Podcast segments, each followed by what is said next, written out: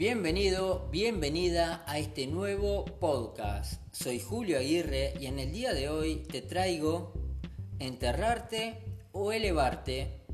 Utilicemos la tierra que nos echan encima para construir y llegar a la cima.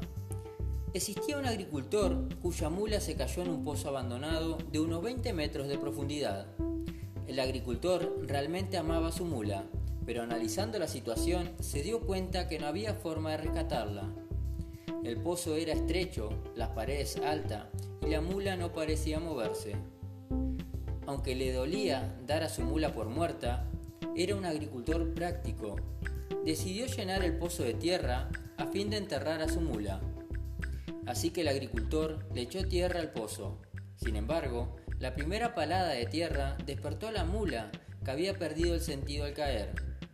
Cuando la mula sintió la siguiente palada de tierra, comprendió lo que estaba ocurriendo. Sin embargo, en lugar de darse por vencida, la mula se sacudió. Con cada nueva palada de tierra sobre su lomo, la mula se sacudía la tierra que caía encima, librándose de ella.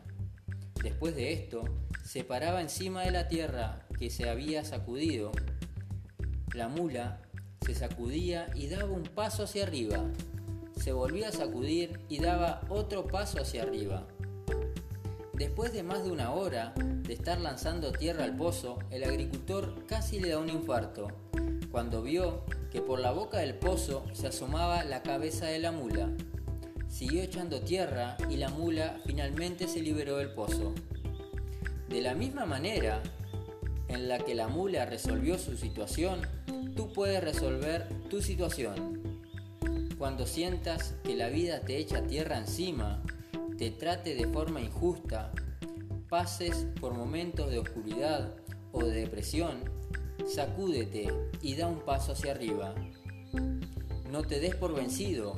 Después de todo, la misma situación que aparenta estar diseñada para enterrarte, puede elevarte y salvarte. Soy Julio Aguirre de jcaguirres.com y en el podcast de hoy estuviste escuchando Enterrarte o Elevarte. Nos vemos en la próxima.